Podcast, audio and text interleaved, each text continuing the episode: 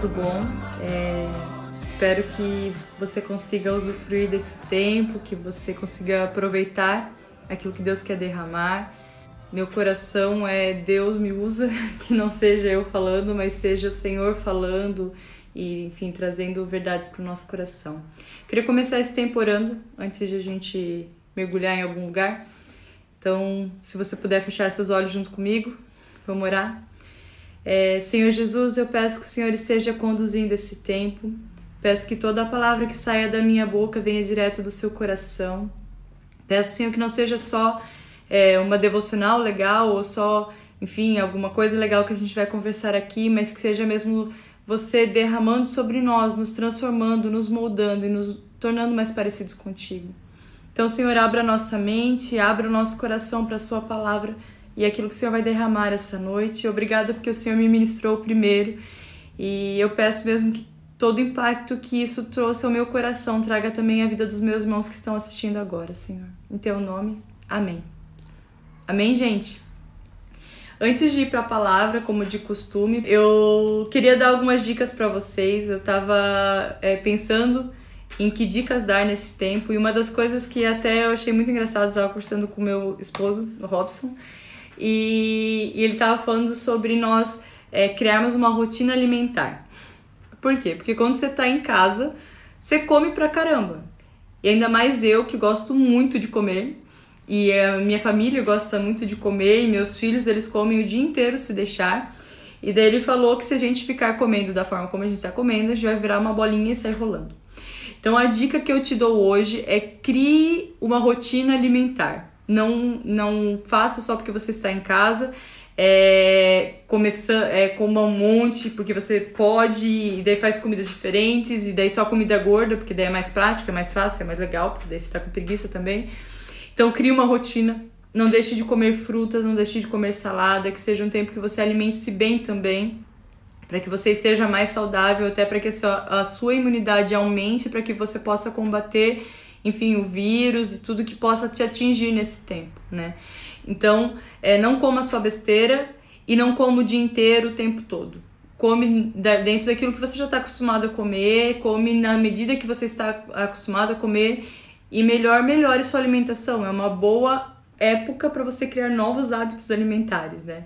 É, a parte boa é que as verdureiras estão abertas, então saia da sua casa, vai uma pessoa só da sua família para que não vá um monte de gente. Leve seu álcool em gel, mas vai, compre frutas, compre verduras, compre coisas que vão te acrescentar e aumentar a sua imunidade durante esse tempo, ok? Hoje foi uma coisa que eu fiz, eu saí, era depois do almoço, a gente almoçou e eu fui na verdureira, abasteci minha geladeira de frutas, verduras e coisa arada, porque com criança em casa eles precisam muito disso é, para aumentar a imunidade de todo mundo. Então, se abasteça, come bem, coma bem durante esse tempo e crie uma rotina, tá? Não deixe isso para é, outra hora, não deixe isso para quem sabe quando, né? Até a Ana falou que ela pediu no site, então eu te dou uma dica. Tem a, é, eu não lembro o nome, mas eu acho que é inbox, se eu não me engano. Que eles entregam em casa uma vez por semana, que tem frutas, verduras e tudo mais. É muito legal. Então você não precisa nem sair de casa, eles vão entregar na sua casa. Então, se você quiser pegar essa dica, é muito bom, tá? Então se alimente bem. E daí, falando sobre criar rotina, outra coisa que eu queria te falar. Crie uma rotina enquanto você está em casa. Faça uma agenda do seu dia.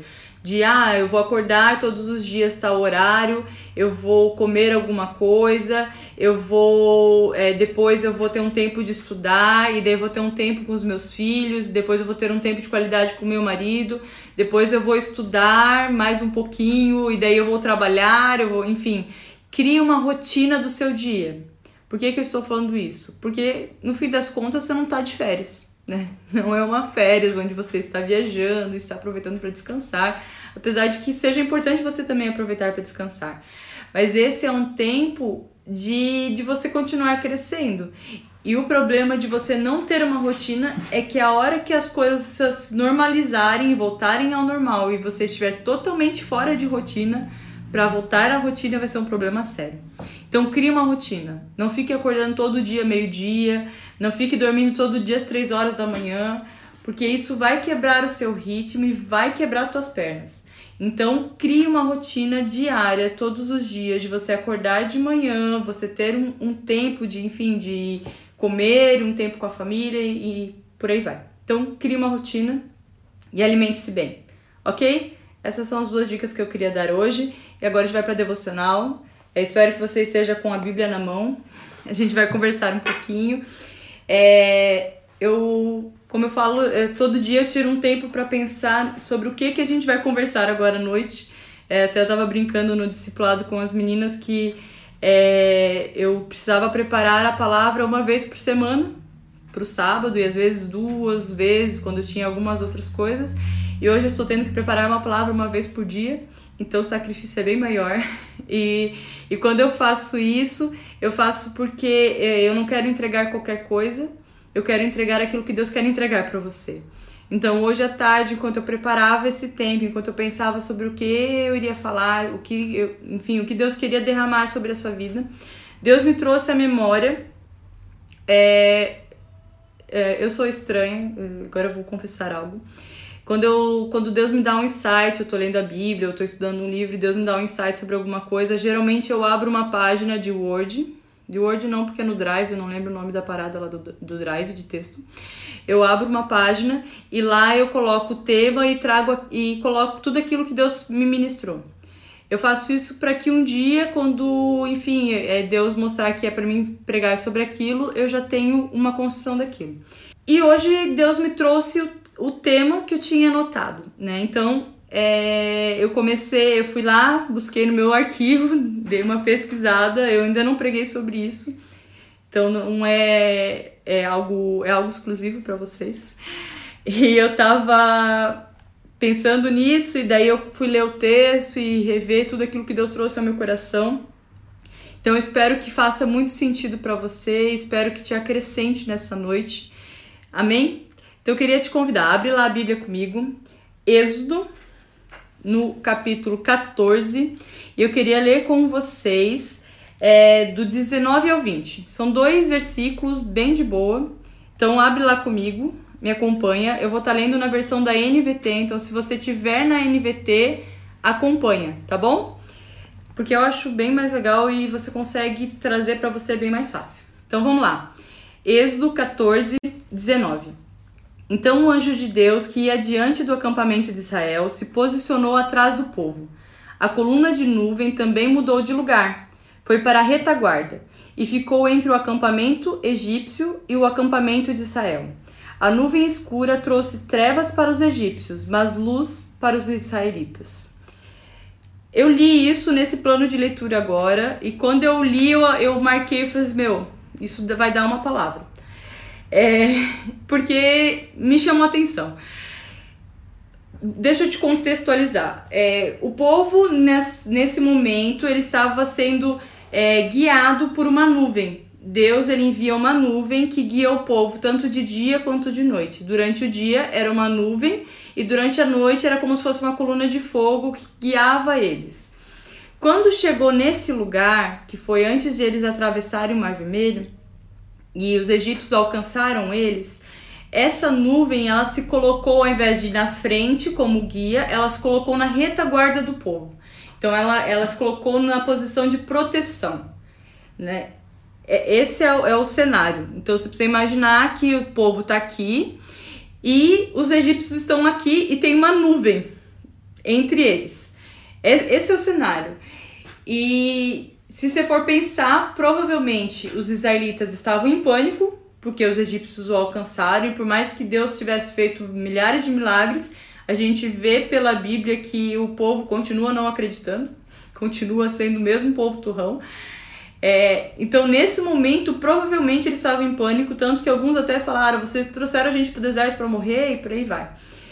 Porque eles não criam que Deus iria intervir divinamente naquela situação. Mas é, não é sobre isso que eu queria falar. Eu quero te chamar a atenção para um, um detalhe que ele fala. Ele fala assim, ó, que a nuvem ela se posicionou atrás do povo, né? E ela fala que a nuvem ela era escura e trouxe trevas para os egípcios.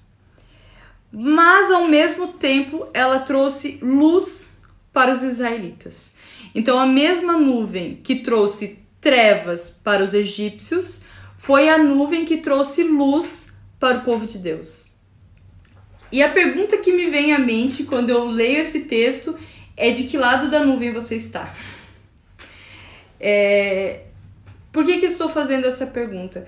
Eu fico. Porque era a mesma nuvem, não era uma nuvem diferente. Não é Deus não colocou uma nuvem de trevas que cobria os egípcios e uma nuvem de luz que cobria os israelitas. Era a mesma nuvem, mas para que um povo aquilo parecia trevas e para o outro povo isso parecia luz. É, e daí me veio um outro texto à mente, que se você puder abrir, lá em Mateus. Até eu falei sobre isso na tarde esse tempo, esses tempos atrás, que a gente fez o Sermão do Monte. Então tá lá em Mateus 6, 22 e 23. Ele fala assim: olha, seus olhos são como uma lâmpada que ilumina todo o corpo. Quando os olhos são bons, todo o corpo se enche de luz. Mas quando os olhos são maus, o corpo se enche de escuridão. E se a luz que há em vocês é, na verdade, escuridão, quão profunda é essa escuridão? Por que, que eu fiz a conexão dos dois textos? Né? O que, que eu fiquei pensando? Né? que o nosso olhar para a situação ele muda completamente. Se for pensar naquela situação, o egípcio, o povo egípcio, era o todo-poderoso, que estava indo e iria enfrentar os israelitas, que era um povo escravo que estava fugindo do Egito. Então, pela lógica, quem deveria ter clareza e ter luz naquela situação seriam os egípcios porque eles tinham todo o poder e poderiam fazer o que eles quisessem. Já o povo israelita estava em pânico. E é engraçado que quando a gente está em pânico, parece que tudo é nublado, tudo é escuro. Mas quando Jesus ele se coloca entre o povo egípcio e o povo hebreu, ele mostra a sua luz. Então, naquele lugar, naquele momento, o povo egípcio que estava olhando para a mesma nuvem que o povo israelita viu trevas, porque era a perdição deles. Então, Jesus, naquele lugar, é o que ele fala aqui que é o anjo, ele se coloca naquele lugar, ele se coloca naquela posição. Quando o anjo se coloca naquela posição, os egípcios olhando para aquela nuvem, eles não conseguem enxergar além dos próprios olhos e está tudo escuro, porque Deus ele nubla a visão deles. E, a, e às vezes a gente está nesse mesmo lugar, é, na posição de povo egípcio, que está olhando para a nuvem, está olhando para um anjo de Deus, está olhando para o poder de Deus, mas só enxerga a escuridão. Entende?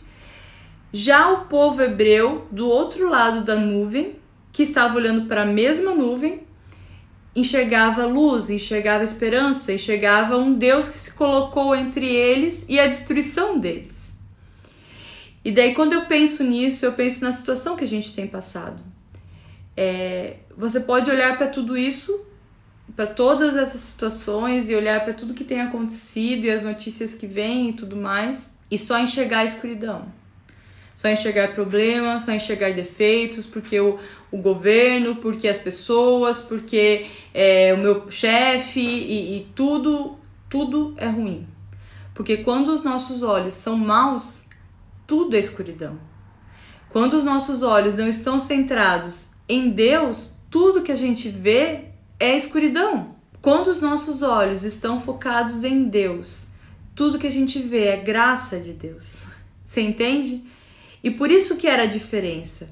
O povo egípcio, eles estavam indo atrás dos israelitas para matá-los. O coração deles estava num lugar totalmente distante de Deus e eles queriam se colocar contra o povo de Deus. Já os israelitas, como povo exclusivo de Deus, escolhido, naquele instante, Deus mostrou a luz. Então o foco deles mudou. Era Deus. E nesse lugar nós encontramos a luz. E as coisas começam a ser claras e começam a fazer sentido. E quando eu falo isso, eu não estou falando sobre um povo tapado. Porque eu entendo que naquela situação o povo entendia que precisava fugir. Porque senão o bicho ia pegar. Então, assim, eles não iam ficar ali parados esperando as coisas acontecerem. E Moisés em nenhum momento estagnou e ficou assim: ah, já que tem a nuvem ali, tá tudo certo. Entende? Mas aquela situação movimentou eles para ir além. Aquela situação movimentou eles a continuar e deu esperança de continuar. Porque quando eles viram a nuvem, eles viram uma nuvem de oportunidades. Diferente dos, dos egípcios, quando eles viram a nuvem, eles viram algo que impedia eles de continuar. Volto para o que você está vivendo hoje. Se o seu olhar para tudo isso é mal, você só vai ver a destruição. Você só vai ver o que pode dar errado. Você só vai ver como as coisas estão ruins. Você só vai ver que você não está podendo trabalhar. Agora, se seus olhos são bons, você enxerga a nuvem como uma nuvem de oportunidade. Você consegue olhar para isso que está acontecendo e falar assim: meu, de alguma forma isso é um presente. Como eu posso usufruir desse presente durante esse tempo? Como eu posso olhar para essa nuvem e ver luz ao invés de ver trevas? Estava conversando no discipulado com a Ana hoje à tarde sobre isso. Eu não creio que Deus causou a situação, mas eu creio que Deus usou a situação para me presentear e para te presentear. A gente tem reclamado tanto de tempo que não tem tempo para nada. E Deus tem te dado tempo de sobra durante esse tempo, para você estudar, para você crescer, para você se atualizar nas coisas que você precisa se atualizar, para você conhecer coisas novas, inclusive para você ter tempo com a sua família, para ter tempo com seus familiares através de, de enfim, WhatsApp, Instagram e tudo mais. É, fazia muito tempo que eu não conseguia parar para conversar com a minha irmã, porque minha irmã está na Nova Zelândia e, e eu só consigo conversar com ela à noite, porque para eles é de manhã, à noite. E durante esse tempo eu, tenho, eu consigo conversar com ela.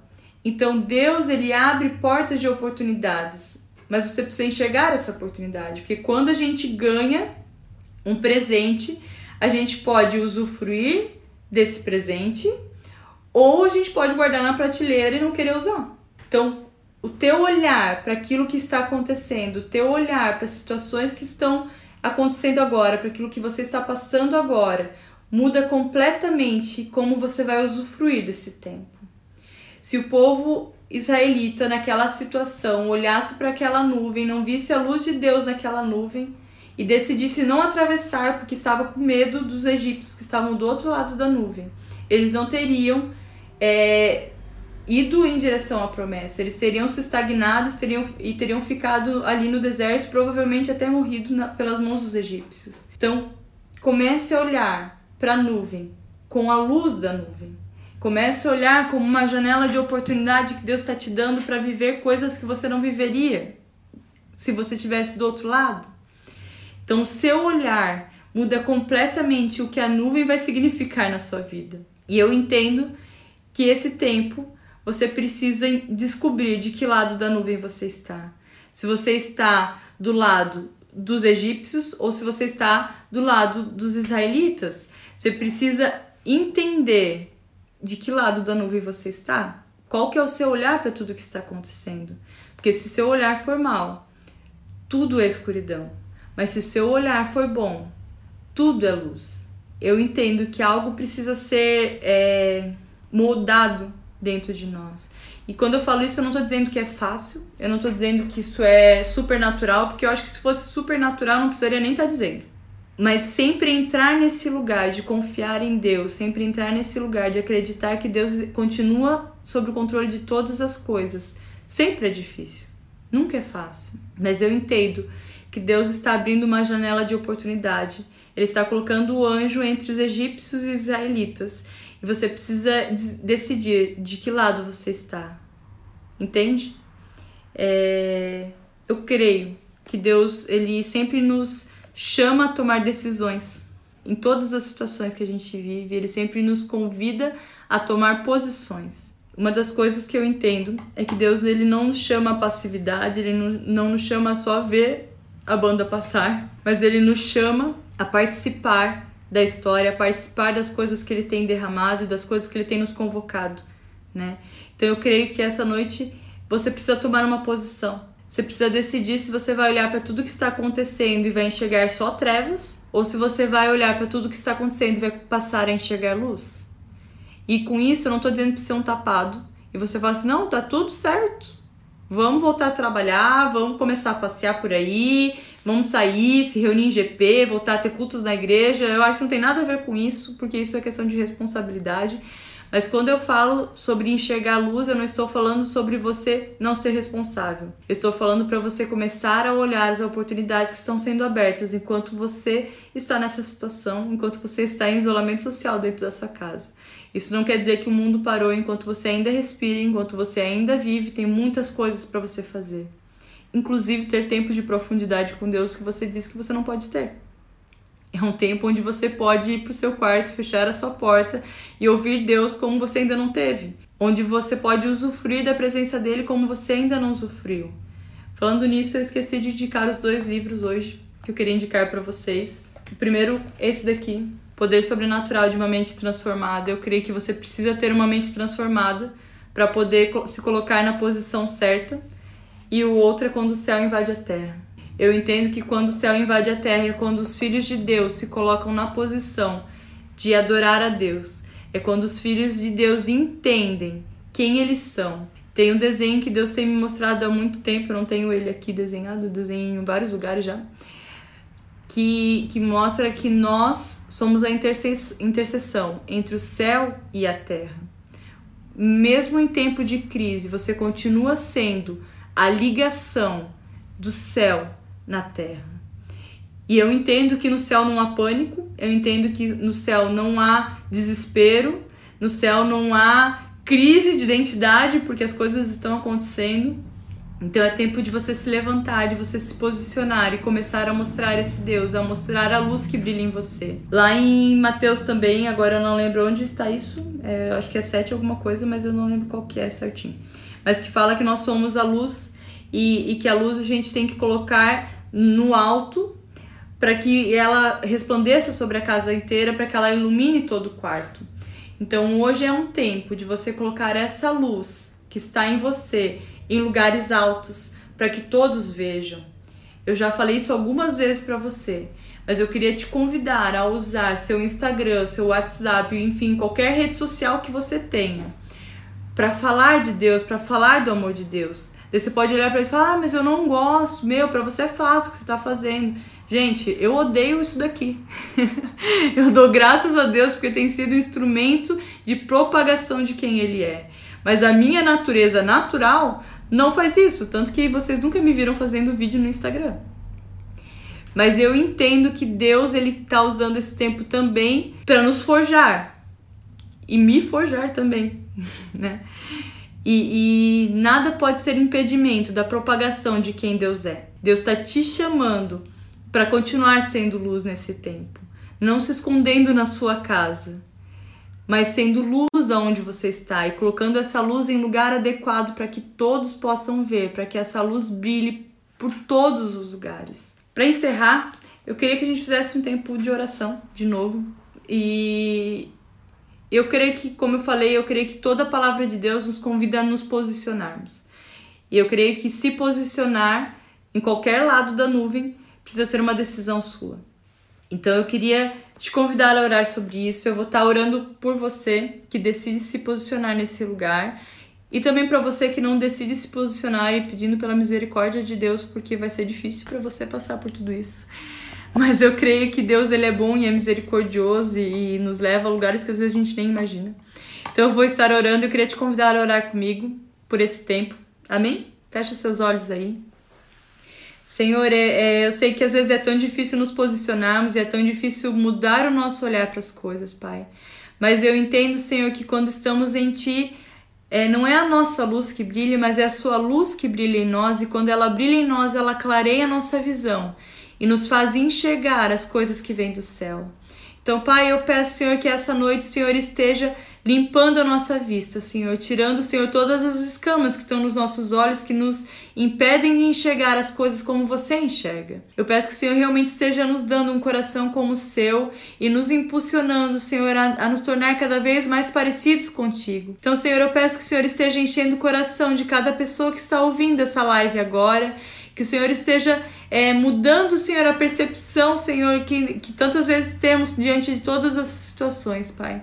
mas que, Senhor, esteja sendo plantado em nós uma mente como a sua, esteja sendo plantado em nós um olhar como o seu, Deus.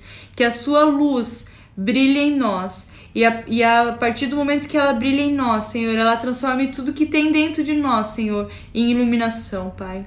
E, Senhor, eu peço também que o Senhor esteja nos ajudando e nos capacitando, Senhor, para colocar essa luz, Senhor, em lugares altos, em lugares que outras pessoas possam enxergar. Que esse tempo não sirva, Senhor, de desculpa para nos calarmos, Senhor, mas que sirva, Senhor, para nos impulsionar, Senhor, para sermos, Senhor, mais parecidos contigo, Senhor, e propagarmos quem Tu és, por onde nós tivermos é, ferramentas, aonde nós tivermos, Senhor, realmente canais para poder falar do Seu amor, Senhor. Então, nos usa de uma forma grandiosa nesse tempo, em Teu nome. Amém. Amém, gente. É, eu creio que Deus é, está levantando pessoas apaixonadas por Ele param de inventar desculpas para não falar do amor dele, mas começam a se tornar tudo aquilo que precisa para esse tempo, para derramar o amor dele por onde a gente vai, por onde a gente tem capacidade de ir. É, não invente desculpas. Ah, é porque eu não posso sair de casa. Ah, é porque eu não tenho tempo. Porque hoje você tem tempo, todo o tempo do mundo. E por mais que eu não possa sair de casa, eu estou entrando na tua casa essa noite para falar do amor de Jesus. Então, da mesma forma que eu estou fazendo, você pode fazer também.